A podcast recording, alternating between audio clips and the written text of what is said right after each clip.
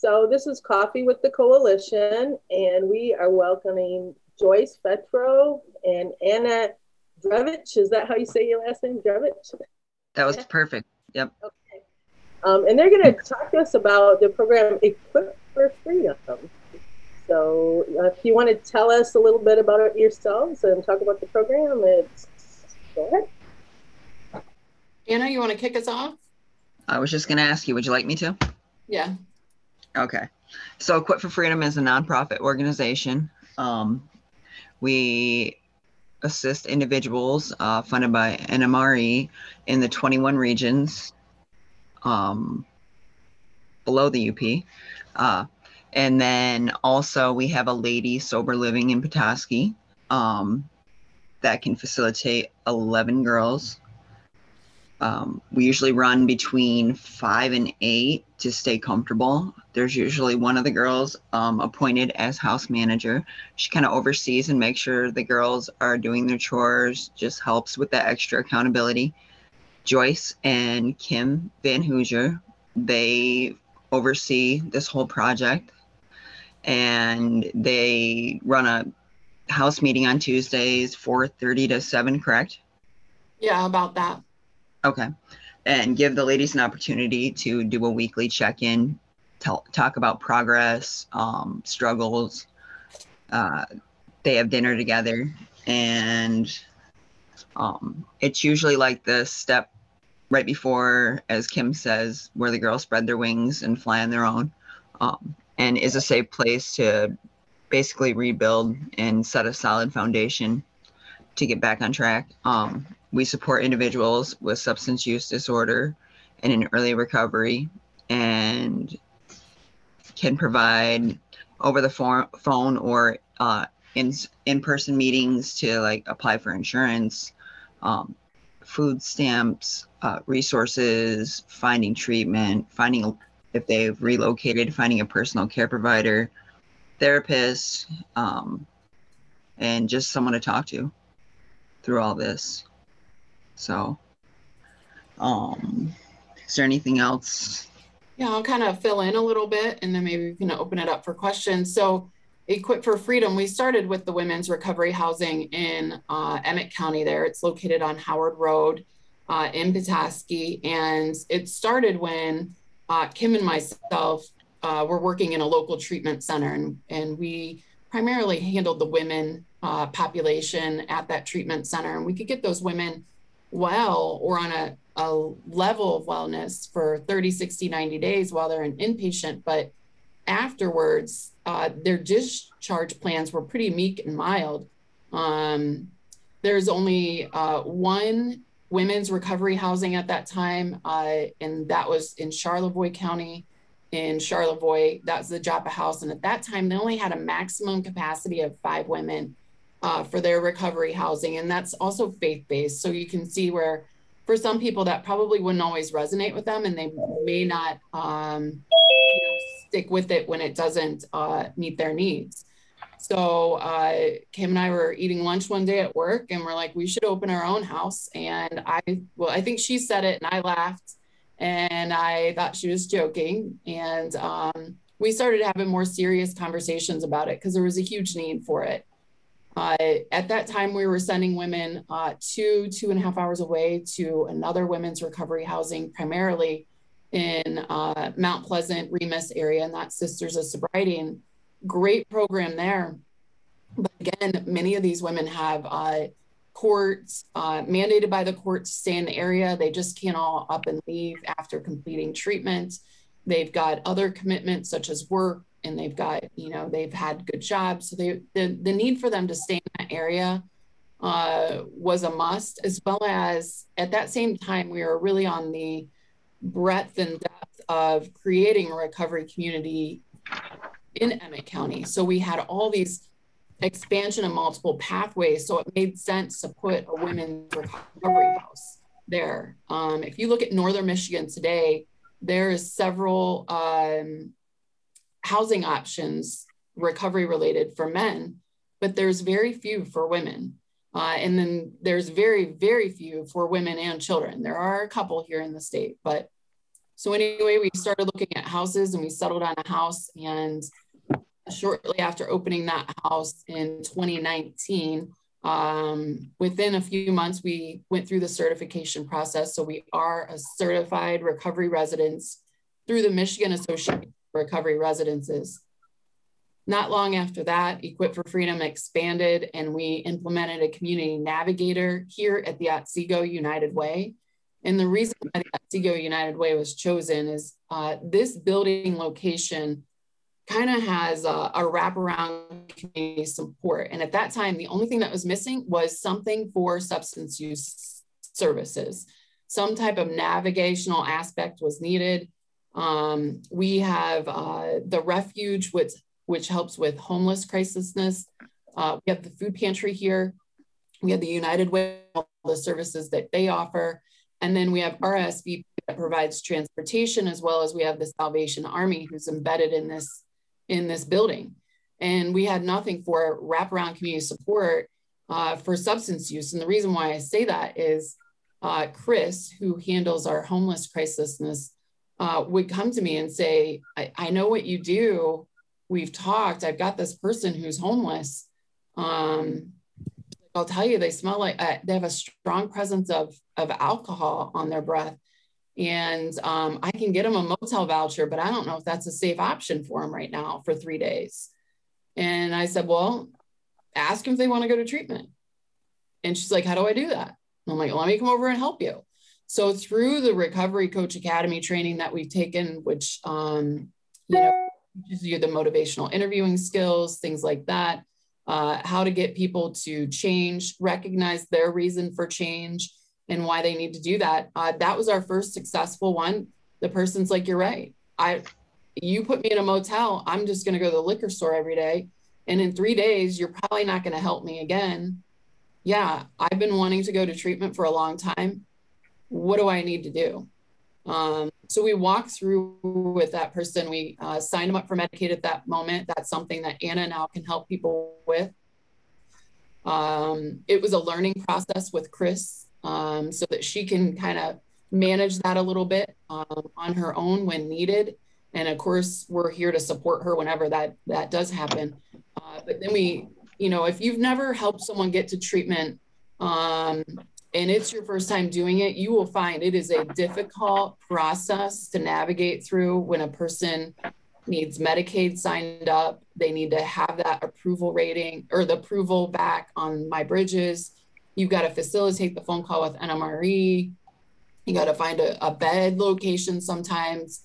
Um, it, it's quite difficult. And it's really difficult for a person who's struggling with it to manage all of those things without someone that can speak on uh, with a level head and say, you know what, this is this is going to take us some time, but we're going to get through it together, and give them that reassurance. So um, that's why we implemented the community navigator here. And like Anna said, she helps with uh, MI Bridges applications. She can help with the state emergency relief if that's needed um, for burial assistance, whatever a person might need. She can help someone renew their benefits, uh, sign up for food assistance or cash assistance through MI Bridges.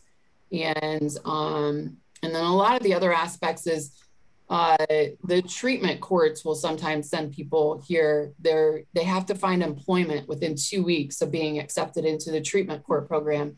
And how is that person really supposed to do that when they don't, when maybe they misplaced or lost their driver's license, state ID, or social security card? Those are all the other uh, navigation navigational aspects that Anna can help with because they're going to need those three documents in order to gain employment.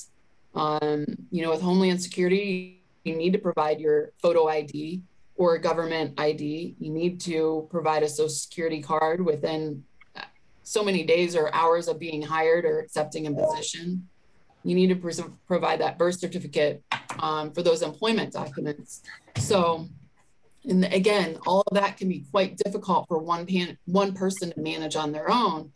Those are some of the aspects we can also help with. And of course, uh, referrals to recovery supportive services where are Alano clubs where are uh, meeting places you know where where are these online meetings found and how do i get the ids um, for joining those recovery supportive meetings beyond uh, sometimes even recovery related aspects, there's a lot of those life obstacles and barriers that Anna or myself can also help with. Um, I think I, if you don't mind if I chime in right there, like yep. Joyce just said, obstacles and barriers.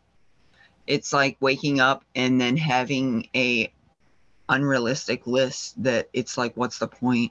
And mm-hmm. so I feel like having someone who's been there and has that life experience and can walk someone through there. And like you said, when someone is struggling and really needs to be able to have a coherent conversation and do all these things that they probably haven't been doing, not even having a normal meal schedule or regular bathing to get back on track, and then have to hop through all these hoops. So, right. Most definitely. Yeah. You know, as in all my years as a recovery coach, primarily the women that I've worked with, uh, their issues are not necessarily picking up that drink or drug again. It's managing all of life's obstacles and barriers that sometimes will uh, cause them to be frustrated, overwhelmed, get anxiety, depression. Uh, those are the things that may cause them to pick up a drink or a drug. Most often, they've got a good handle on what they need to do to stay clean and sober. But when things start to compact and pile on top of them, it just becomes very overwhelming and um, that's where we step in and, and again, help and guide them through it. And then not just do the work for them, but kind of show them, hey, this is how you can do it. Uh, look, this is how we just did your um, Medicaid application. And I'll tell you, uh, we still have organizations and agencies that refer people to go to MDHHS and, and apply for Medicaid. Please don't do that. Please send them our way. It takes me 12 minutes to sign someone up for Medicaid from start to finish, as long as they have primarily uh, their information on hand, like a social security card. If they don't have their card, their number memorized, it makes it a little bit more difficult. Um, waiting for them to find those documents, but uh, you know, if they have majority of that information, it's 12 minutes start to finish, and that's huge because that's that's showing them that yes, this looked like a you know a task that wasn't going to be able to be completed, but we just got this done in, you know, a couple of minutes. This isn't going to be so bad. And it's like, okay, what's next? Um, so I, I've always seen the huge need for that. Uh, knowing if someone, if uh, they came up here from Kalamazoo and they kind of feel like they're stuck in this area and uh, they've been here maybe for six months or a year and um, they need to go to treatment their information that's in the system, that's going to designate the PIHP that you need to call. You know, maybe this isn't their per- permanent residence. Maybe Kalamazoo or Battle Creek is their permanent residence. We need to call SHWMBA, which is the Southwest Michigan Behavioral Health, knowing where someone lives and what PA, PIHP you need to call in order to get someone access to treatment is like people are just like i'm i i don't even know what you're talking about. You just said three things that i've never heard before in my life. Um and so sometimes we need to change their address if they have become more of a permanent resident for this area. That's a simple fix. Uh, but knowing which pihp and then uh, further from that you just can't go to any treatment center. If you're from uh, the lakeshore regional entity area and you want to go to, treatment at bear river health they may or may, not be contracted with that PIHP and that treatment center. So you, you spinning your wheels trying to find a bed uh, for a person to go to is not always the best route. You want to make that contact to the PIHP and find out who they contract with, and then maybe locate a bed. Um, the last the last couple of weeks, uh, it's been very frustrating to help people get into treatment. And again, this is where we need some help on all levels as far as advocacy goes. Uh, there's a seven to 10 day wait period on most treatment centers for someone just to get into detox. Seven to 10 day wait.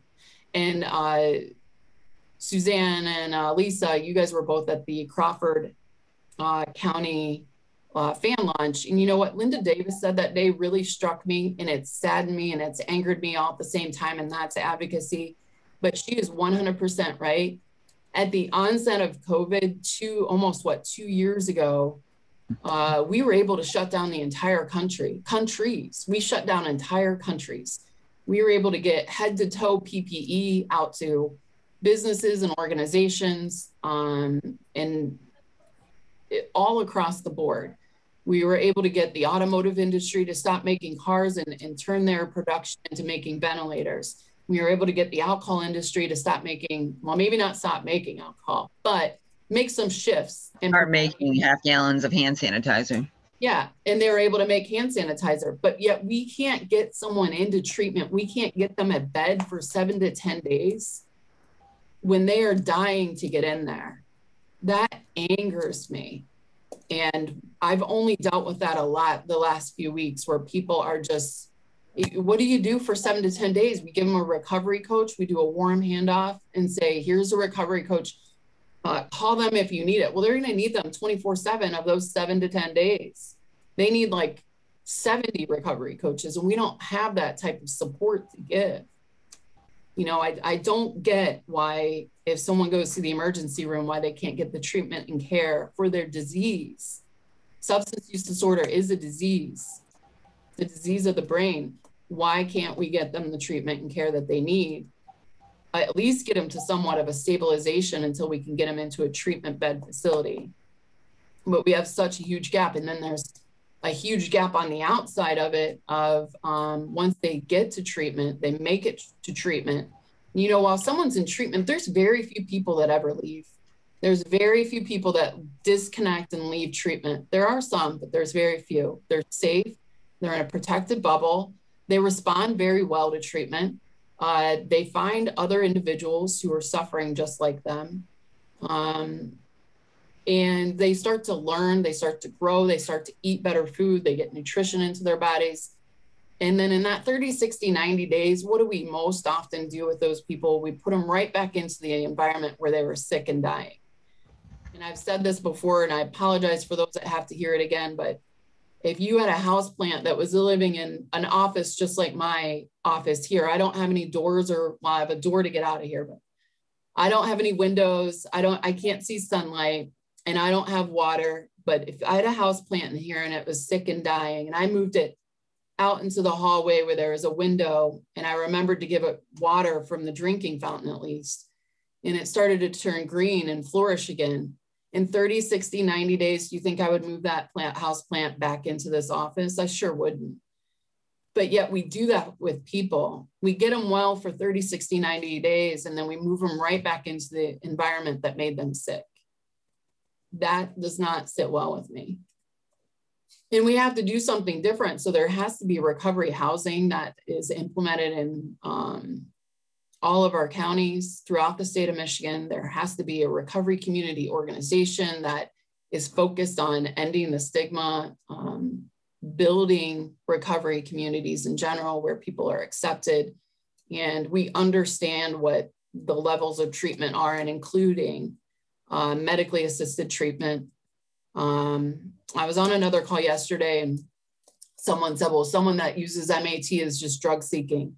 Well, you know, uh, my neighbor had a urinary tract infection. They went to the ER. It was so bad. Do you realize that that person too was also drug seeking? They want to get better. We all are somewhat seeking something to make us better, but yet we look at it in this negative way that someone's actually seeking uh, drug seeking as a as a bad term. If we're ill, we're almost all seeking something, some type of medication to make us better, right? but we look at this population group of other people. Anyway, got on my soapbox. I said what I wanted to say. Um, and so that's a little bit about Equip for Freedom. And uh, so we are also a recovery community organization that is an accreditation through Faces and Voices of Recovery. We meet the levels of uh, what that organization is.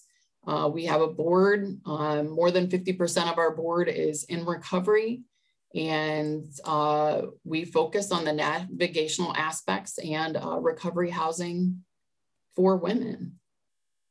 So those are a couple of those things uh, that I touched on. And then briefly, I wanna talk about uh, for my full-time work, what I do is I work for the Northern Michigan Opioid uh, Response Consortium, where um, our work spans across four buckets, prevention, treatment, recovery, and workforce And right now we are in 18 Northern Michigan counties, hopefully soon to be 21. Uh, we have a medical director, a project director that is on our team. Most of you may have met uh, David McGreaham. He's our medical director and Lisa Jack and Chuck is our project director. And then myself and, and James are the project associates. Uh, we have 35 members within our consortium and we are a nonprofit. Um, and we're not just focused on the opioid crisis, we are focused on all substances. Um, you know, the alcohol is still the number one killer, and it's also the most most widely accepted, socially accepted substance uh, through our our communities. We host business after hours uh, in our communities where we know there's going to be a presence of alcohol at those community events, but we don't promote or advertise many events uh, that don't contain alcohol or, or, or have alcohol present. So you know, your business after hours, your chamber of commerce meetings, sometimes those um, have have alcohol present, but um, you know, we really need to look at all substances. I always say that when we focus on one weed, another one pops up. When we put this huge emphasis and focus on opiates, uh, methamphetamines became on the rise, came back on the rise, and uh, we still have large numbers of people dying from alcohol. In fact, over 300 people die every single day from substances. Every single day, over 300 people. That is like a major airline plane crashing every single day with 300 people on board. And if that was the way that we looked at it, every community would be doing something about what is the FAA doing to protect our communities and our people. But we just unfortunately, we, we turn this blind eye on some substances that might be more socially acceptable than others. So is there any questions so far? Anna, do you have anything you want to add? I do actually. I just wanted to throw in there that um, our sober living house in Petoskey that um, it's uh, MARS certified, which is Michigan Associate Association of Recovery Residents, NARR, and ARCO.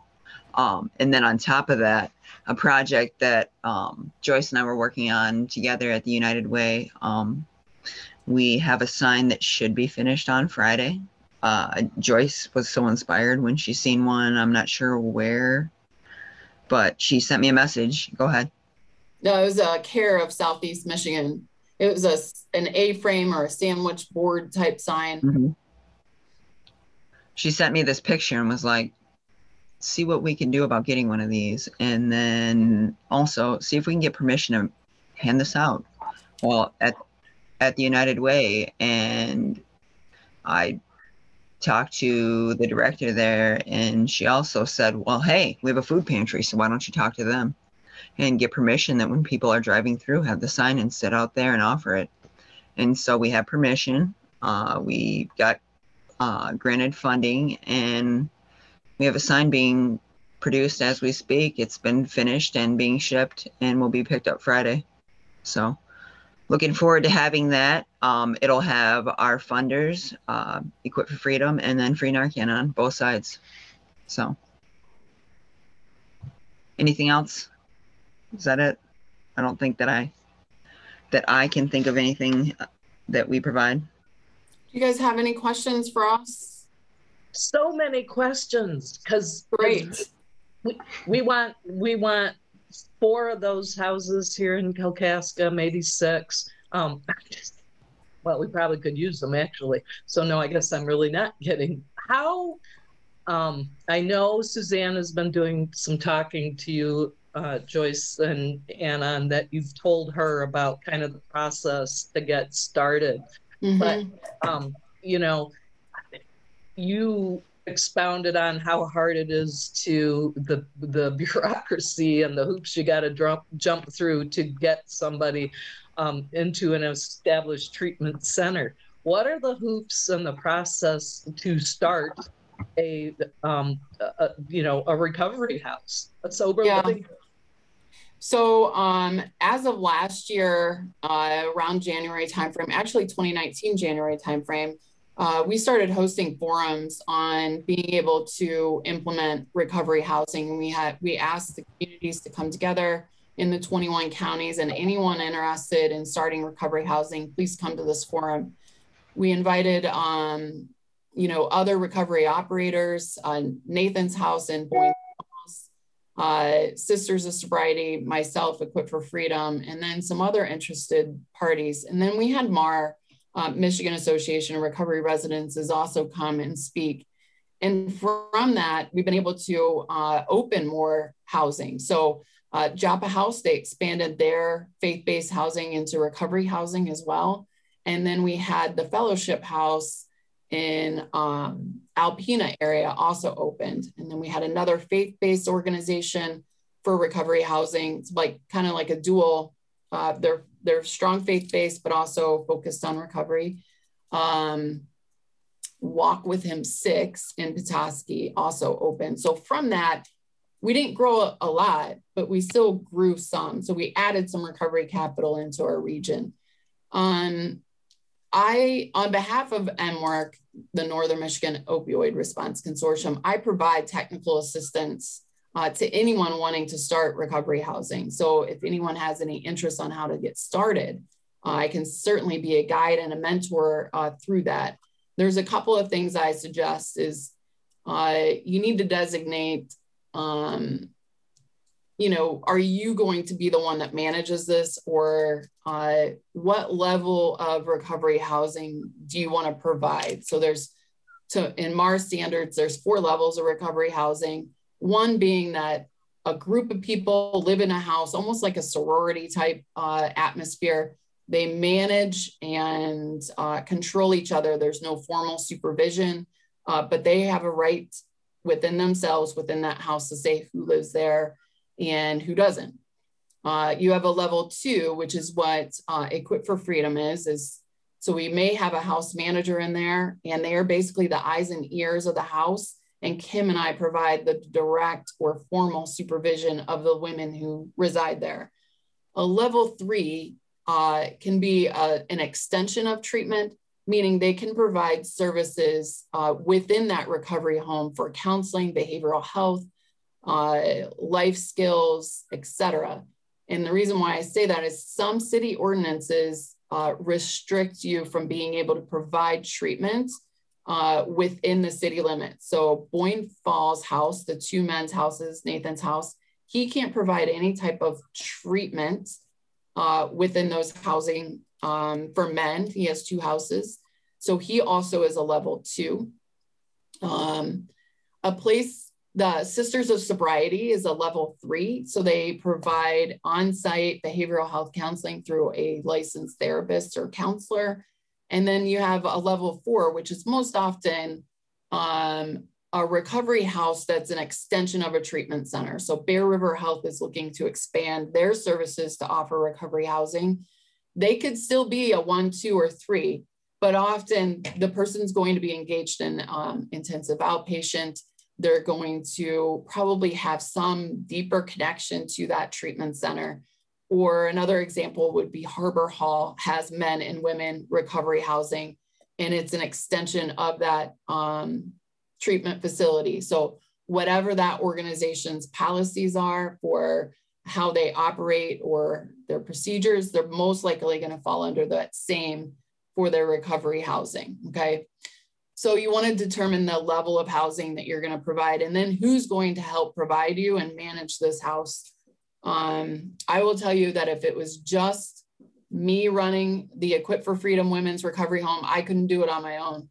And so again, I've got Kim as a backup and, and she and I address uh, on a formal level all of those things, but there's no way I could probably do it on my own and have a full-time job and manage my family and give some time to myself. So you got to think about those aspects. And then when you look at um, what a recovery home is and how many people you can put in there, uh, for an example, uh, as Anna stated, the Equip House uh, can has a max capacity of 11 women that we can have in there. That is based on the bedroom square footage space. So it's 50 square feet per person. And then it also is designated by the number of bathrooms within that house, how many people you can have in that house. So I think by Mars standards, you can have up to eight women sharing a bathroom, but don't quote me on that. It might be six. Uh, but our house has three bathrooms. So we don't have to worry about so much uh, that max requirement. I would never put six women to share one bathroom. Uh, the women have a choice of which bathroom they want to use. They, there's no um, designation there, and they have three bathrooms to choose from. The one master bedroom is 300 square feet. And if you divide that by the 50 square feet, that means we can have a six beds in there. And so what we have is we have three bunk beds. That determines how many women can be in that one room. And then we have two additional bedrooms. One of them is really small. Um, that was reserved for our single house manager. Um, but we had to make some adjustments with COVID. And in the event that we have a presumptive positive case, uh, or if we have someone that becomes really ill, we'll move them to that single bedroom. We've never had to use that yet. And um, so that right now, that bedroom is staying empty in the event that we would have someone become ill uh, so that they can somewhat isolate and quarantine from the other women in the house.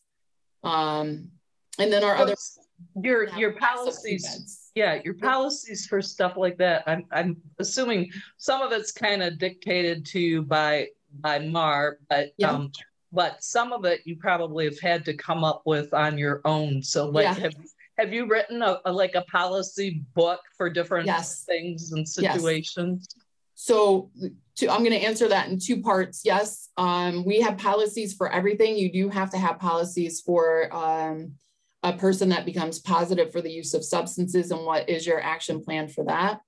Uh, but I will add that any of the policies that we have already developed for Equip for Freedom, again, technical assistance through NMORC, we openly share those to anyone that wants to start recovery housing. So you don't have to go back and reinvent the wheel. The way that we came about our policies is we took uh, Nathan's house policies, we took another women's recovery home, and we reached out to another uh, men's recovery home and we kind of blended some policies all together. And then we took out the words men and changed it with female. And um, then when we really started to deep dive into our policies uh, the one thing that i'm really proud of in our policies is that we don't use words like uh, dirty screening or dirty drop because we do provide substance use testing at random or upon suspicion we have expected results and unexpected results. In the event that we have an unexpected result, um, that someone tested positive for a substance that is not one of the medications uh, prescribed to them, and I'm no scientist, so I don't sit there and say, well, it could be this and it could be that. Um, we ask that the individual go and get a toxicology report so that we can say, yes, this was one of your medications, or no, um, you know, let's have a conversation wrapped around what this uh, forensic lab report states, what an individual tested positive of. Most often, um, the test results that we get on a preliminary drug test cup are just preliminary. And so we don't interrogate, we don't threaten, we don't, you know, ask a bunch of questions about what substances they use. We just simply said, looks like we have an unexpected result we're going to ask that you go to one of these three or four places and get a toxicology report. Um, we also don't use the words like addict or alcoholic in our policies. We have person in recovery, uh, woman in recovery, things like that. And um, so we really took out even that stigmatizing language. I really dislike the dirty screening, dirty drop. And, and we would find that in other policies that we reviewed prior to making our own. But we have a really good set of policies, I think. And then again, we openly share those to anyone. So the fellowship house that opened in Alpena, we gave them all of our policies. They took our logo off the top, they put their logo on it, changed maybe some of the things, and then there they are. They didn't have to go and write all the things for ethics, um, you know, social media policy, uh, expectations, things like that. But it, it, we go pretty in depth and we've changed it along the way, of course. Um, it's taken a lot of editing. And then anytime we change a policy, we provide a new copy to all the women in there. We update our website and then we have everyone sign it so that they're aware of it. But um, right did you, now, did you have any problems in in the communities you're in with like planning and zoning or and and physically obtaining a house how yep. could you explain a little bit about that for us on obtaining the house yes so uh, the one of the things is uh, you need to determine location. And we originally wanted to be closer to downtown, so that would be within the city limits. At that time, we already knew that Harbor Hall was struggling to open recovery housing within the city limits. They've actually worked on that for over 10 years, and they've finally been able to expand their recovery housing. So we knew of that issue already existing, and we always get that same response not in my backyard. Um, what people don't realize is these people already live in your backyard. You're just failing to recognize it. And, um, but the house that we chose was just a little bit outside of the city limits. Um, it's a beautiful little farmhouse. We also provide tours to anyone that ever wants to come and see it. Just connect with me or Anna. We'd love to show you the house. We're very proud of it. Um, so we did have some obstacles to work through on that if we were to look at something inside the city limits, I would encourage you to look for a house that is already zoned multifamily. And then you don't have to go to the zoning board and say, I want to put a recovery house in here. The house is already zoned multifamily. You don't have to do anything. Um, but since that, some other great advocacy work has been done. And while we had those struggles a couple of years ago, uh, Mayor John Murphy who I've worked hard to build a relationship with, uh, the mayor has offered his full support and proclamation of supporting the recovery community. Um, if you follow the news, Alpena still struggles today with being shut down and uh, not being zoned appropriately. So there are those things that exist. You can look outside of the city limits for a house, but you also have to consider then transportation you know, is there a public bus system? How far are you for uh, women to get to their employment? Many of them don't have vehicles. Uh, that's another navigational aspect that Anna can help with or myself can help with is what does the step process look like to getting a restricted license or um, an interlock device installed in your car? What does it look like to get the interlock device taken out of your car? And we provide that stuff to individuals as well. So location of the property is certainly something that needs to be considered. The size of the house, uh, zoning, zoning ordinances, what level of house you can have, and what is that struggle going to look like. Um, there's a gentleman that uh, I've been working with uh, since we did that one forum, and he purchased the Rose O'Day Motel in Houghton Lake. Um, he's probably behind now over a year because of zoning issues with um, Roscommon County in the zoning commission there. He bought the Rose O'Day Motel and he was going to turn it into a 30 bed women's recovery house. And he basically has been on a hold for over a year. The good news is, is he's worked through all those issues and um, is set to open August 1st and providing 30 a 30 bed facility. So um, his operation is going to look much different. It'll probably be one to two women per what would have been an old motel room.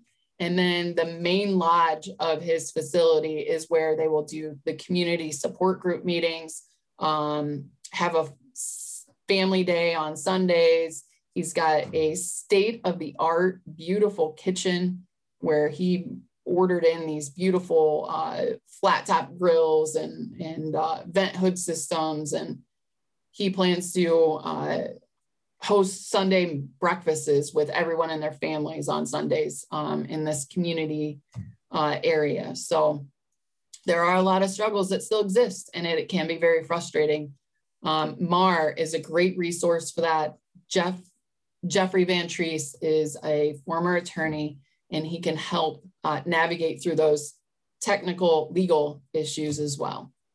So um, did I answer your question, Lisa? I think there's another part question that I think I kind of glossed. You did. No, you okay, did. Right. You are you are tracking right with me because okay. Yeah, I mean, I think we've all heard of the, you know, seen the articles in the paper where somebody wants to do something that's great to to um, add to that recovery capital and, yeah. and and then it gets shot down because yeah, the whole not in my backyard. I mean, you know, I myself have a have a big old house that basically only I live in, and over the years I've taken in a lot of young people or this or that, and this is nothing formal. It just happened that way, yeah. and you know, so um, not that I'm planning to do that because I could see all the hurdles probably that that it would take, but knowing there's somebody like you that's forged the way that we can direct them to you. Yes. You know, talk to Joyce. She's the one that knows the ins and outs. Is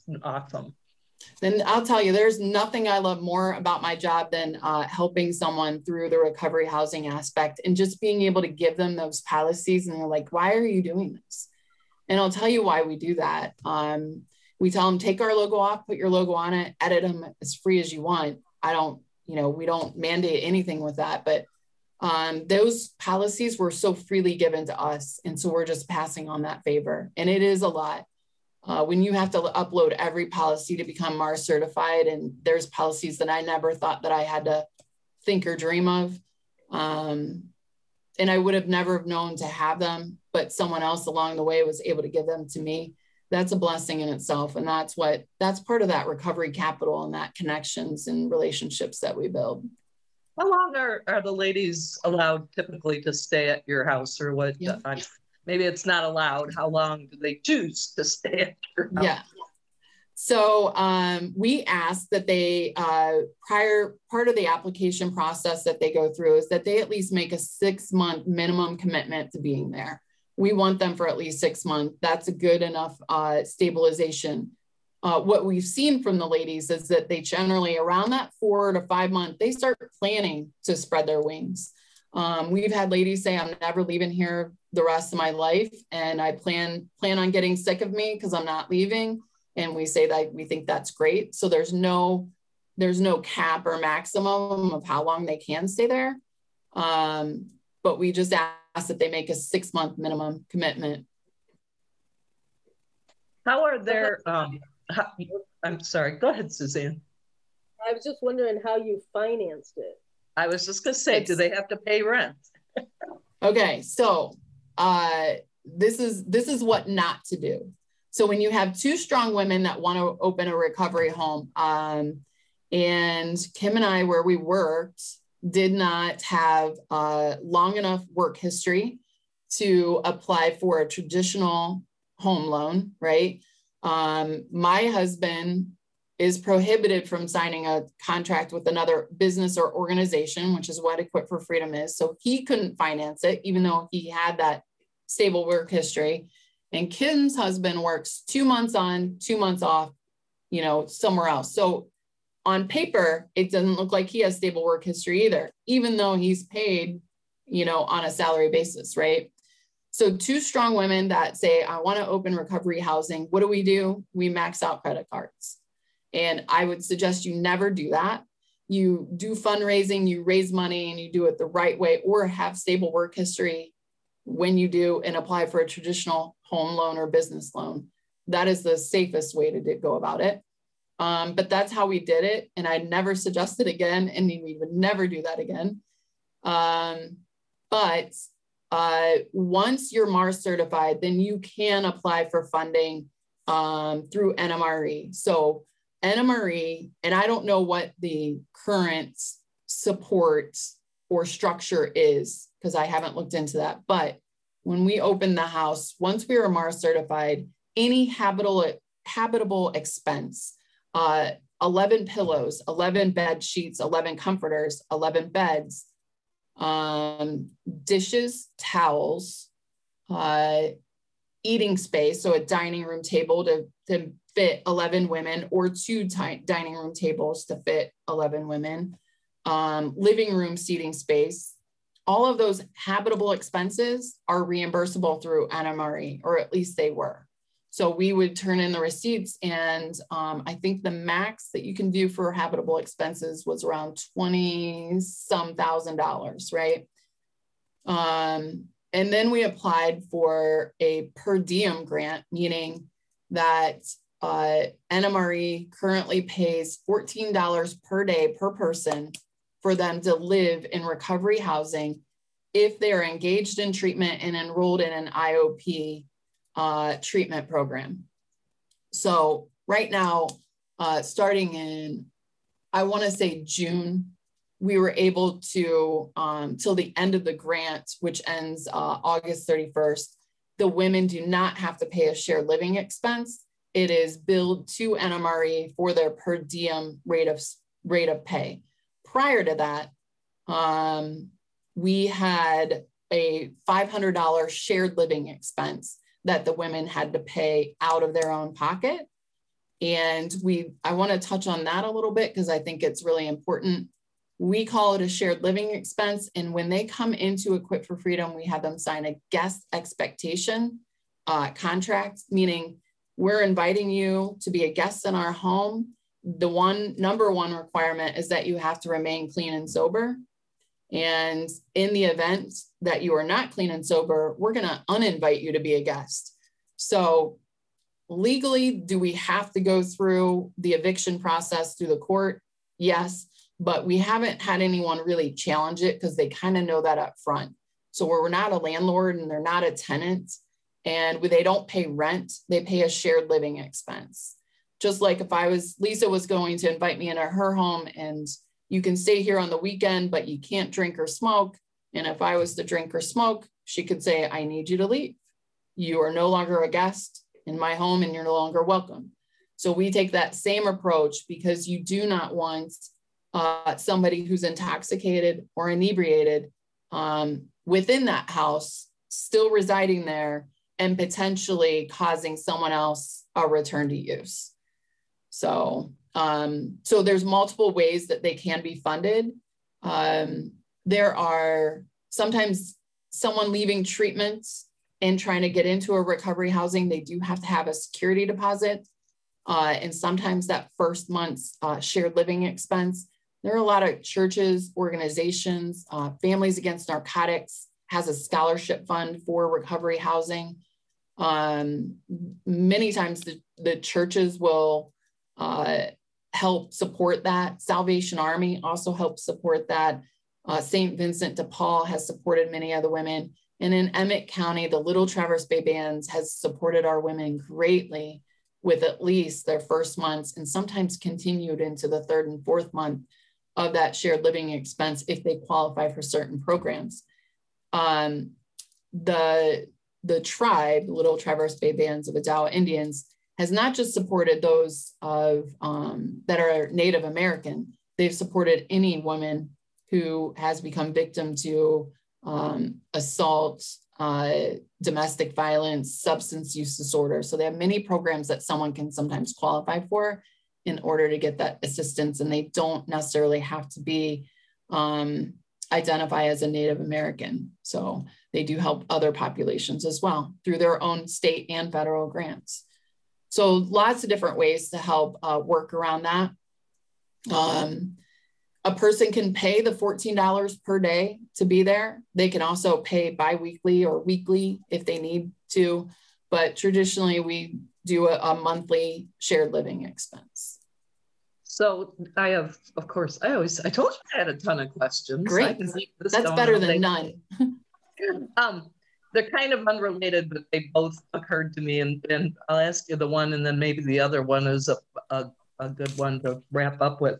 The first one is um, I've noticed that there's so much uh, disinformation or confusion between um, having Medicaid and having private insurance. So, do you strictly take uh, ladies that um, uh, that are Medicaid, or um, do you also take folks with private insurance? And would you care to comment on maybe those discrepancies because it drives it? It kind of seems like to me sometimes if you have private insurance, it's almost more difficult to get treatment and recovery housing um, and supports.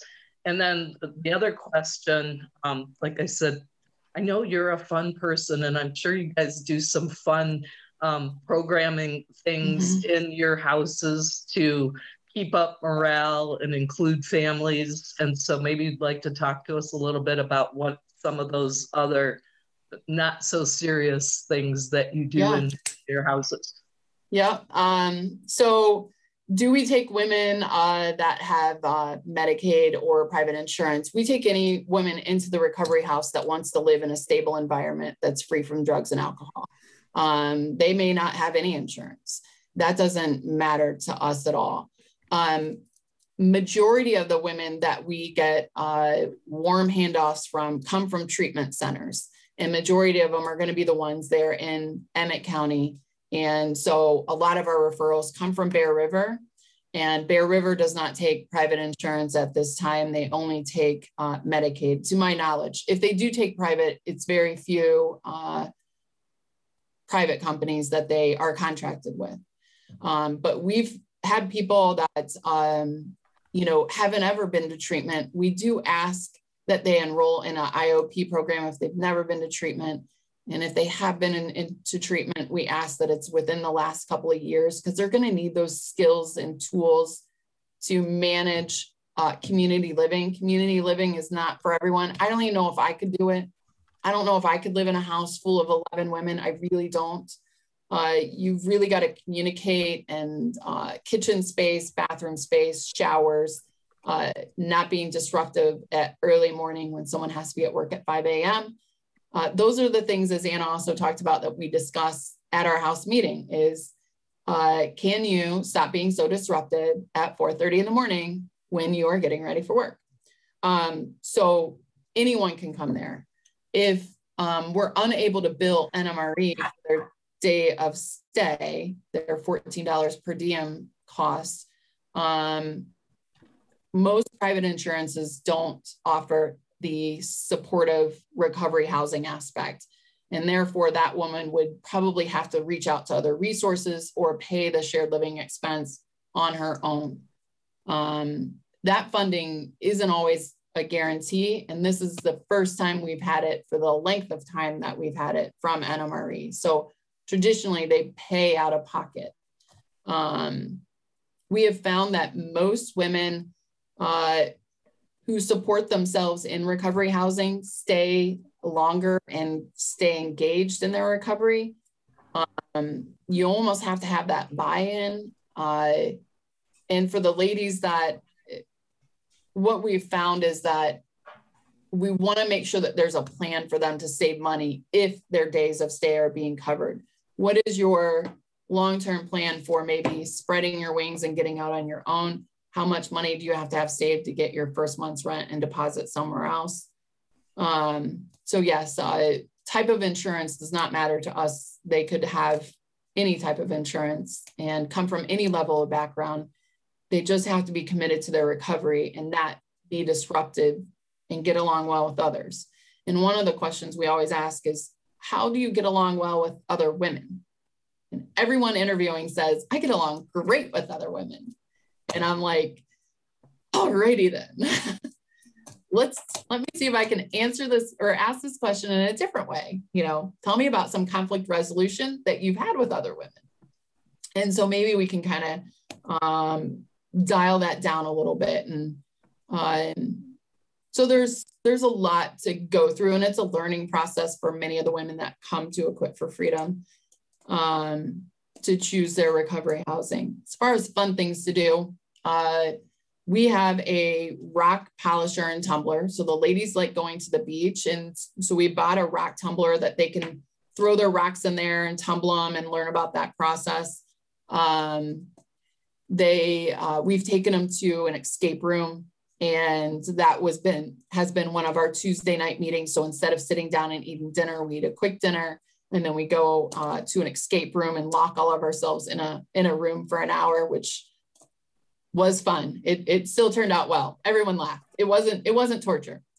Um, we've done that. Uh, actually play on a softball team with a community recovery church group and a couple of the women also play. And then on game nights, uh, the other ladies try and attend when their work schedules allow.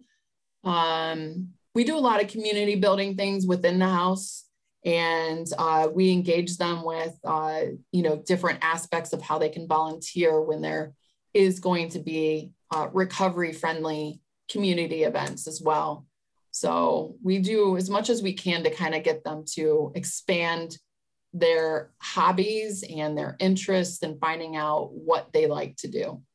Um, the two ladies that play on the softball team, one of them was an experienced softball player in the past uh, when she was in high school, and the other one never threw a ball, never wore a glove, and she's doing great. She's like, I love it, you know.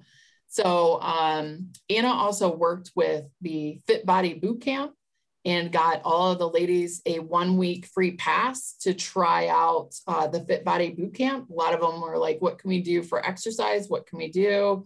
Um, we have bikes at the house. We have helmets for them to ride.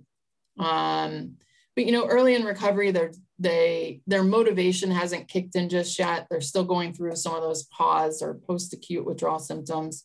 So as that starts to stabilize out, then they want to become more active, and so we do um, engage them in other things. Uh, last year there was a kayaking event that was organized with the recovery community.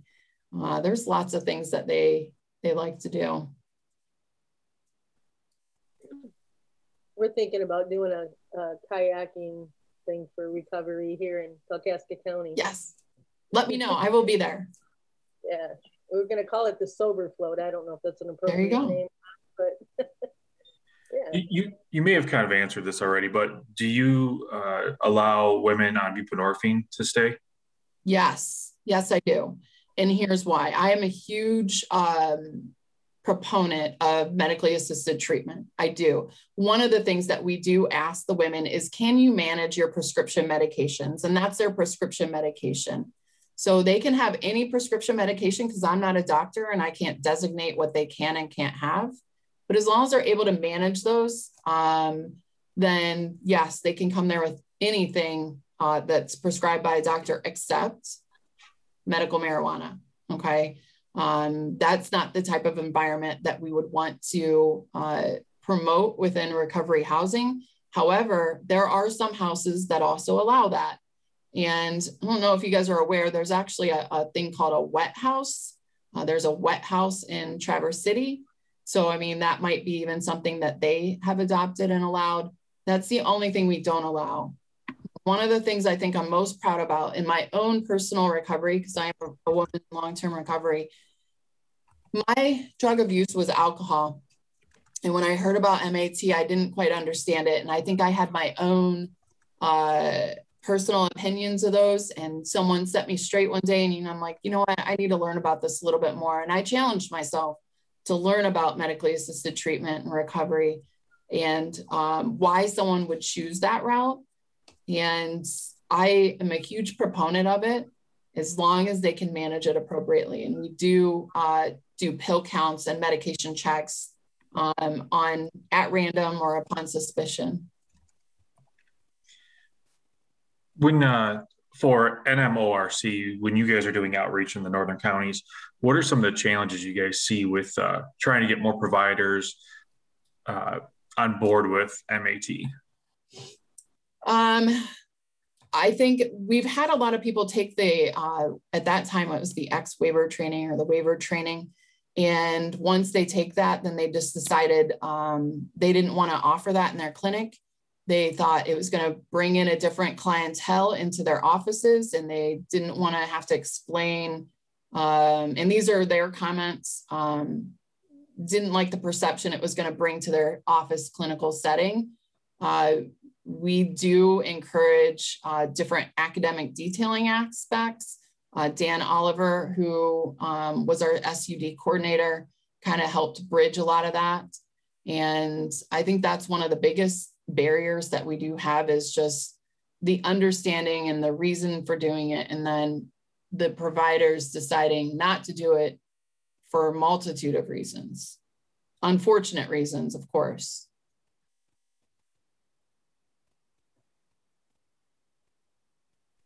Does anybody else have any more questions for Joyce? It's uh, 12.30 and Lisa and I have to get over to the farmer's market by 1 o'clock.